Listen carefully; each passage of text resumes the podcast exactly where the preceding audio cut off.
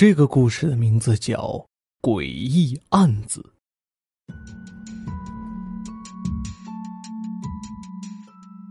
朱小田是个探长，他有个助手叫小光，两人合作破下了无数个大案子，是警局里出了名的大能人。可是最近，他遇上了一件诡异案子，想破了头也没有找到解决办法，因此格外苦恼。叮铃铃，电话响了。现在是午夜时分，大部分人都已经进入梦乡，唯有探长的办公室还亮着灯。朱探长还在纸上推敲着那件诡异的案子。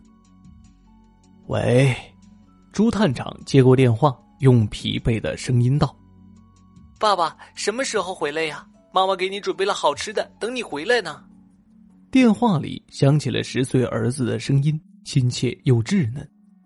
朱探长惊愕了半晌，最后缓过神来道：“呃，我已经在路上了，马上到家。”“嗯，爸爸，我们在家里等你。”电话里最后还响起了一声轻轻的吻。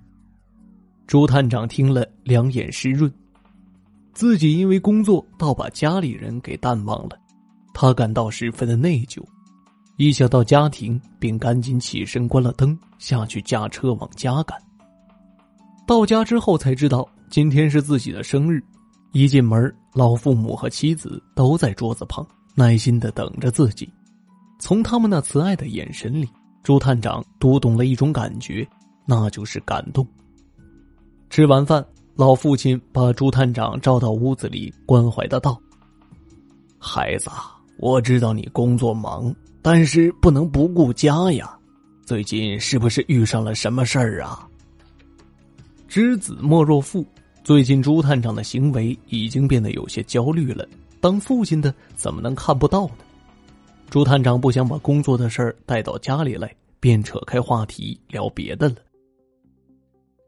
第二天早上，朱探长还没起来，便接到助手的电话。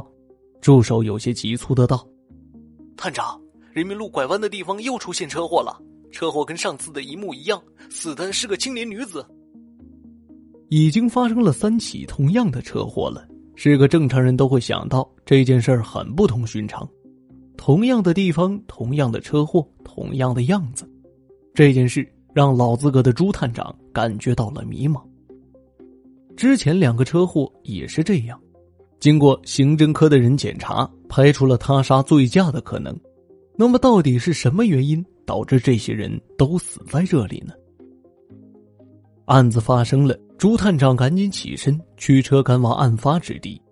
到了之后，法医、救护车都在，警察已经封锁了现场，助手正在等待着朱探长的到来。探长，就等你了，一切都保持了原样。我没有让他们动，你快来看。助手一看朱探长来了，便赶紧上前道。朱探长嗯了一声，走过去，看到一辆轿车已经支离破碎，发动机甩出去老远，碎玻璃和汽车配件散落在事故周围。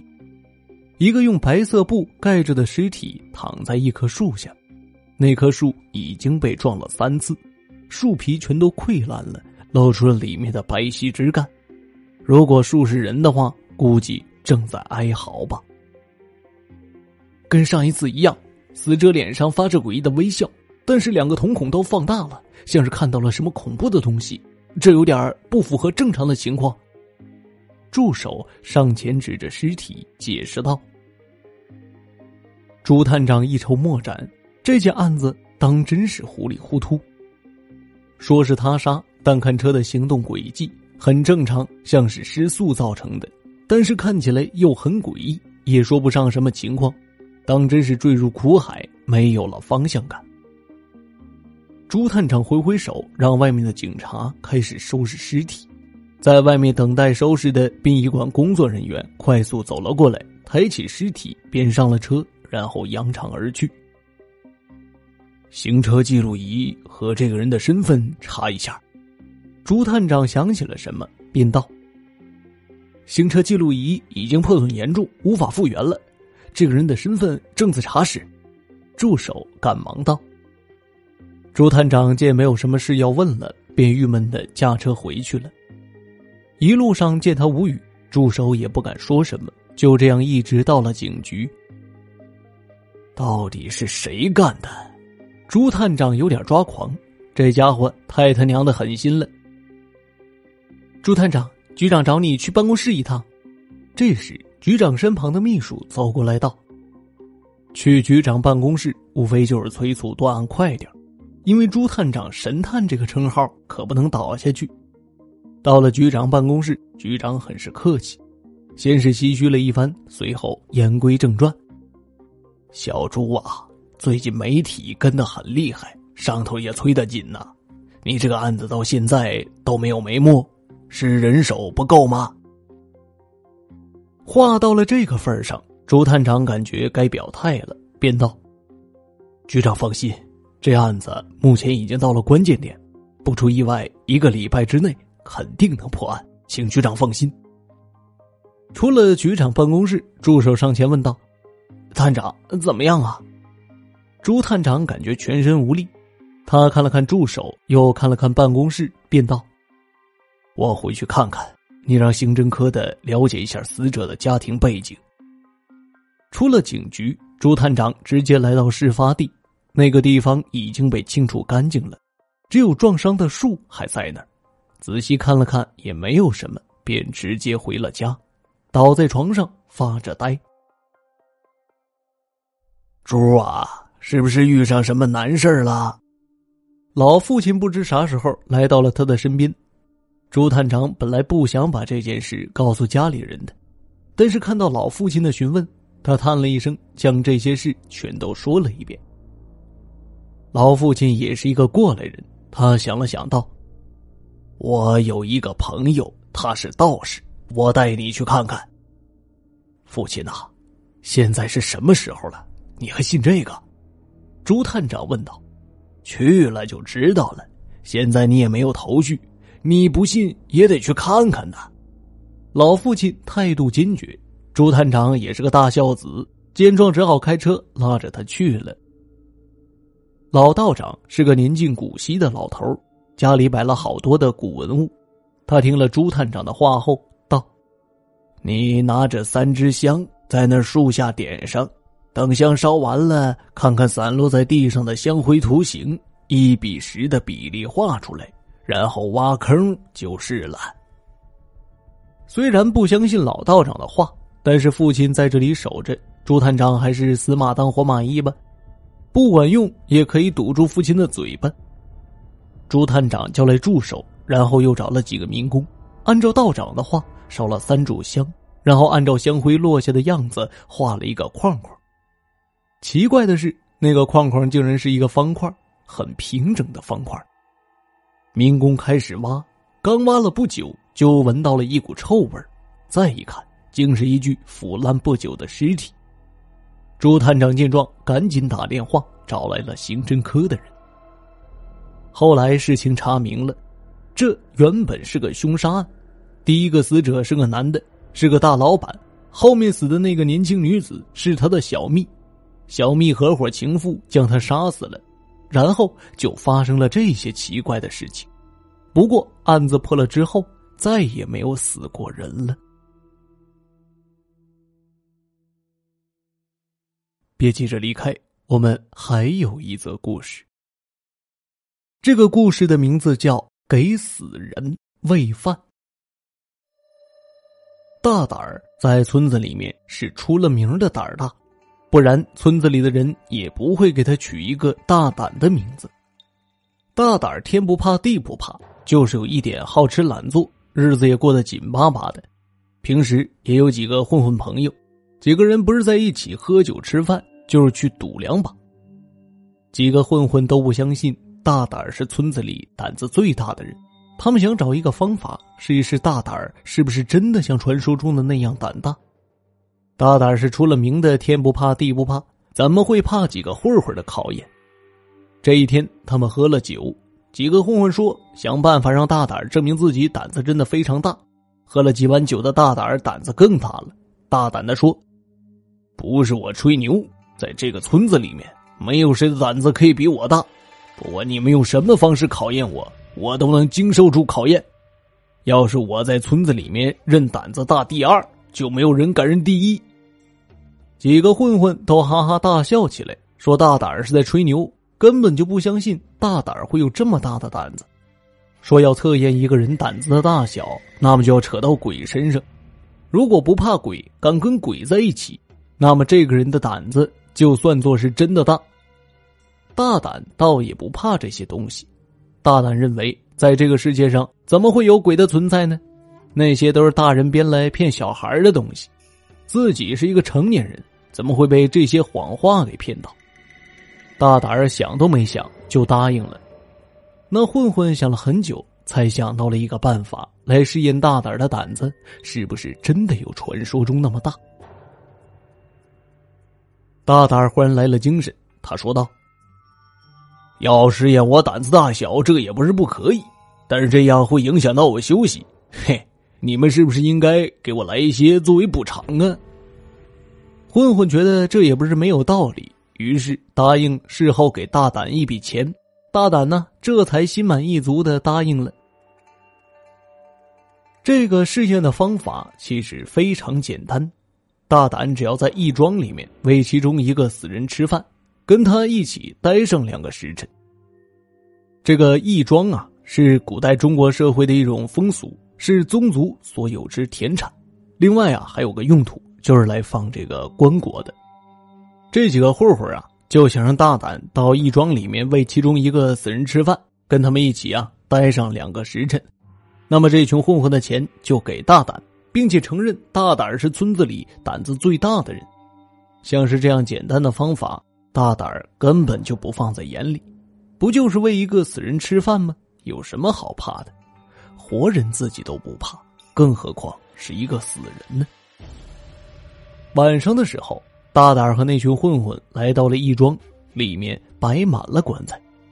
义庄里的管理员早就出去喝酒了，这里不怕被小偷偷，于是管理员几乎很少待在这里。一群人走进去，随便找了一个棺材打开，里面睡着一个女孩，看样子是刚死不久的。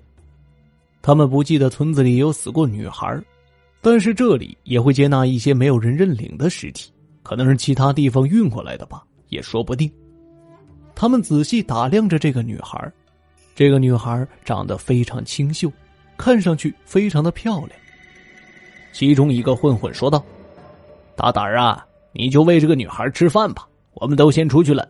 两个时辰以后你自己出来，到时候我们就把钱给你。”大胆嘿嘿的笑着，他不屑一顾的说：“嘿，当然没有问题了。”这个女孩这么漂亮，如果真的是鬼，我就把她带回家里做自己的老婆。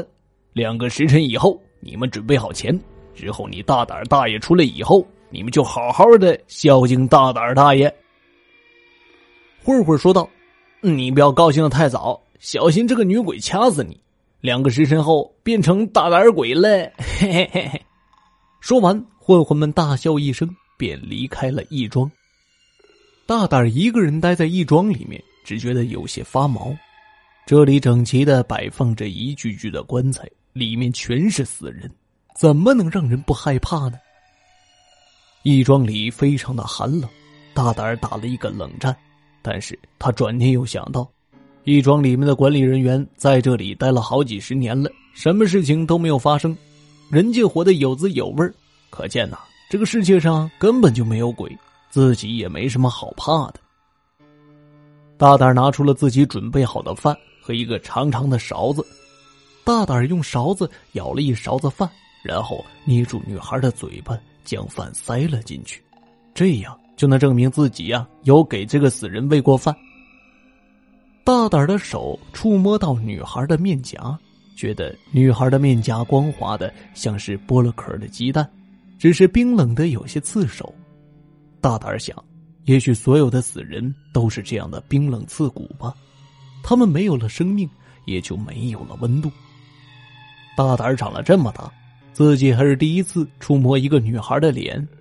虽然是一个死人，但是大胆忍不住多摸了几把。大胆说道：“姑娘啊，你叫啥名字呀？怎么这么年轻就去世了？你的爸爸妈妈怎么也不管你，让你在这个冰冷的地方？”不能入土为安呐！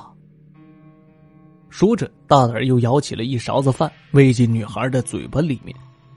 大胆还要在这个义庄里待上两个时辰，这是非常难熬的时间。这个时候，大胆好像听到了咀嚼的声音，他觉得毛骨悚然。身边可全都是死人，怎么会有咀嚼的声音呢？死人是不用吃饭的。大胆想起自己刚才喂给了女孩两勺饭，难道这个女孩在吃饭？一个死人怎么会吃饭呢？原本靠着棺材的大胆猛地站起来，他哆哆嗦嗦的看向棺材里面。女孩原本闭着的眼睛，不知道什么时候睁开了。那个死掉的人在吃饭。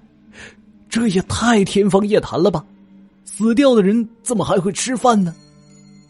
大胆小心翼翼的靠近女孩，他竖起自己的耳朵，仔细听着，那声音的确是从女孩的人嘴里发出来的。刚才大胆捏住女孩嘴巴的时候，就觉得女孩的身体冰冷的像冰一样，根本就没有一点温度，根本就不像是一个活人呢。大胆壮起胆子，慢慢的掰开女孩的嘴。他看见女孩的牙齿尖长而白皙。大胆说什么也不敢相信，自己喂进去的饭会被这个女孩吃下去。要是这个女孩真的变成了鬼，那么他也不应该又吃饭的呀。大胆仔细的看着女孩，他感觉女孩好像有生命一样，开始动了起来。女孩的眼珠子转了转，然后咧开血红的大嘴，张牙舞爪的向大胆扑了过来。女孩从棺材里爬了出来，身体极度不协调的扭曲，向大胆走了过来。大胆吓得不知所措。忽然，女孩尖叫着向着大胆扑了过来。女孩尖锐的牙齿咬在大胆的脖子上，嘴巴里面不住的叫着：“我饿了，我饿了。”大胆心想，肯定是自己给了他一口饭，唤醒了他的意识，让这个女鬼动了起来。大胆奋力的想要挣脱，可是无论他怎么努力，也挣不开女孩的束缚。女鬼用力一扯，直接将大胆的一块肉扯了下来。大胆痛的不住的惨叫起来。两个时辰过后，那些混混回来了。他们来到义庄的时候，被眼前的情景吓了一大跳。大胆儿已经死了，他的脖子被人咬出了一个血红的大窟窿，而那个女鬼则静静的躺在棺材里面，只是她的嘴上沾满了鲜血。